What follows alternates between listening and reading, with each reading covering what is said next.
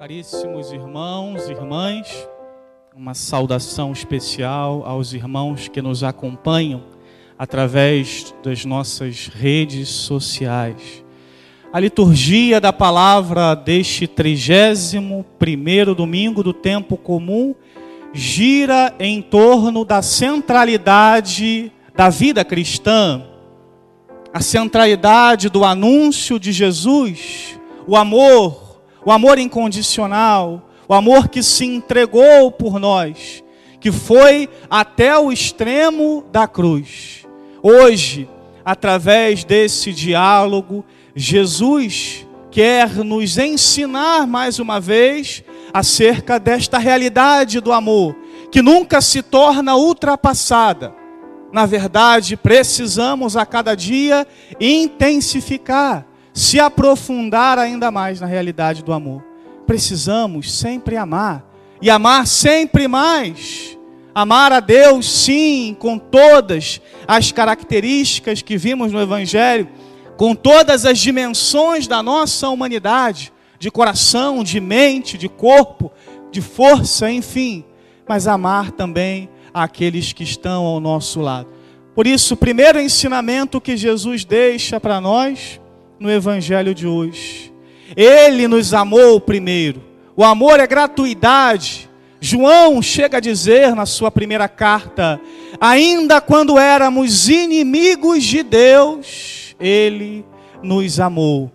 Foi ao nosso encontro. Experimentamos esse amor quando contemplamos a cruz, o ato mais profundo de amor que existiu e que continua existindo entre nós.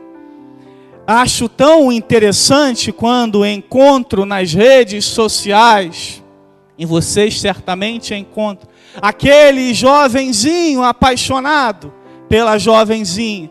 E aí começam a colocar né, o que nós chamamos de loucuras de amor. Loucuras de amor no Instagram, no status do WhatsApp.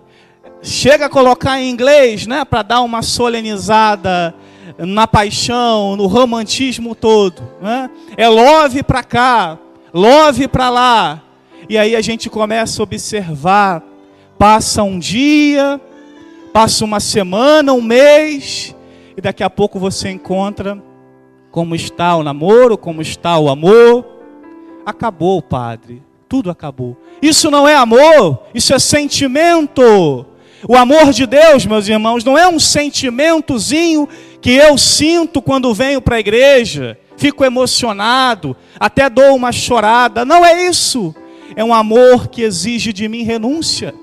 É um amor que, apesar do sofrimento, eu continuo seguindo. Eu continuo indo ao encontro dele, porque sei que é um amor que não passa. Apesar dos meus pecados, Deus continua me amando. Apesar de saber que eu vou pecar, Deus continua me amando. Esse é o amor de Deus por nós, incondicional, que não depende somente da minha e da sua retribuição. Ele continua me amando. Isso deve encher o meu coração de alegria. Isso deve encher o meu coração de esperança, porque eu tenho um Deus e Senhor que me ama sempre, que vai sempre ao meu encontro. Através então deste diálogo com este homem, Jesus nos alerta. Onde estamos ancorando o nosso amor? Como estamos vivendo o nosso jeito de amar os outros? Qual tem sido o objeto do seu pensamento ao longo do dia? Ah, padre, eu penso quase que 24 horas em ter dinheiro, ter uma vida confortável, ter uma vida boa. Isso é muito bom, mas cuidado, porque isso pode ser o seu Deus. Padre, eu só penso em mim. Olha, eu quero ser uma pessoa que tenha muitas coisas, quero ter a melhor condição de vida, quero realizar os meus sonhos. Maravilha, mas cuidado, porque isso pode ser o seu Deus. Jesus nos alertou no Evangelho, antes de dar o mandamento do amor, o que ele disse? Ouve, ó Israel, ouve, ouvidos abertos, Saia dessas coisas, venha para perto de mim. Venha escutar primeiro o que eu quero. Venha escutar primeiro o meu mandamento. Quando a gente vai se enveredando por estas realidades mundanas, meus irmãos, nós vamos trocando o Senhor, o amor de Jesus, por certas bagatelas de sentimento. E por isso nos machucamos, por isso nos decepcionamos, porque o outro não pode dar a mim e a ti o amor que Deus pode me dar. Você ama a sua esposa? Ama o seu esposo? Sim. Você ama o seu filho, a sua filha? Mas um amor até o extremo, só Ele foi capaz de dar por nós. Por isso, hoje, Jesus nos alerta também acerca dessas realidades do mundo que vai tirando, vai minando o nosso amor dele e vai com isso nos desanimando. Vamos concentrando as nossas forças em coisas, em pessoas ao longo da vida e depois vamos nos sentindo como que vazios do amor. Jesus então hoje dá uma sacudida forte em cada um de nós, para que possamos, de ouvidos abertos, escutar o que Ele quer de nós. Antes de amar a Deus, eu preciso ouvi-lo, conhecê-lo. Santo Agostinho, de forma belíssima, definiu essa realidade para nós. Só se ama aquilo que se conhece. É um equívoco dizer que ama a Deus quem nunca teve uma intimidade, uma experiência com Deus, quem nunca o buscou, quem nunca dobrou os joelhos nesses bancos e olhou para Ele rezando, pedindo a Ele a graça, o amor, a, a esperança, a fé. Hoje, então, Jesus chama-nos de fato a nossa atenção. É preciso ir ao encontro dele, buscá-lo. É preciso se alimentar dessa fornalha de amor que não se esgota, que dá sentido para a minha vida. Para que, que vinha este mundo? Diz a nossa santa doutrina do catecismo, definindo de forma belíssima também para nós. Eu estou aqui nesse mundo para conhecer a Deus, para amar a Deus e para servir a Deus. O amor é o fundamento da minha vida. O amor dá sentido à minha família. E eu, meus irmãos, não posso passar por esta vida sem fazer essa experiência. Queira Deus que você não passe pela vida sem experimentar esse amor radical, profundo. Porém, o amor de Deus também exige de nós renúncia, exige de nós uma saída de nós mesmos, um afastamento também daquilo que tem nos impedido de ser ainda mais dele o inimigo de Deus vai entrando no nosso meio sorrateiramente e confundindo a nossa cabeça. Com a expressão que é belíssima, né? A expressão que nós encontramos na Bíblia, a definição mais bonita de Deus. Deus é amor. Ah, Padre, então porque Deus é amor, eu vou levando a vida do modo que quiser. Ele me ama mesmo. Não tem problema fazer coisa errada, pecar. Isso é uma obra diabólica na nossa vida. Para que você vai estudar? Para que você vai conhecer a santa doutrina?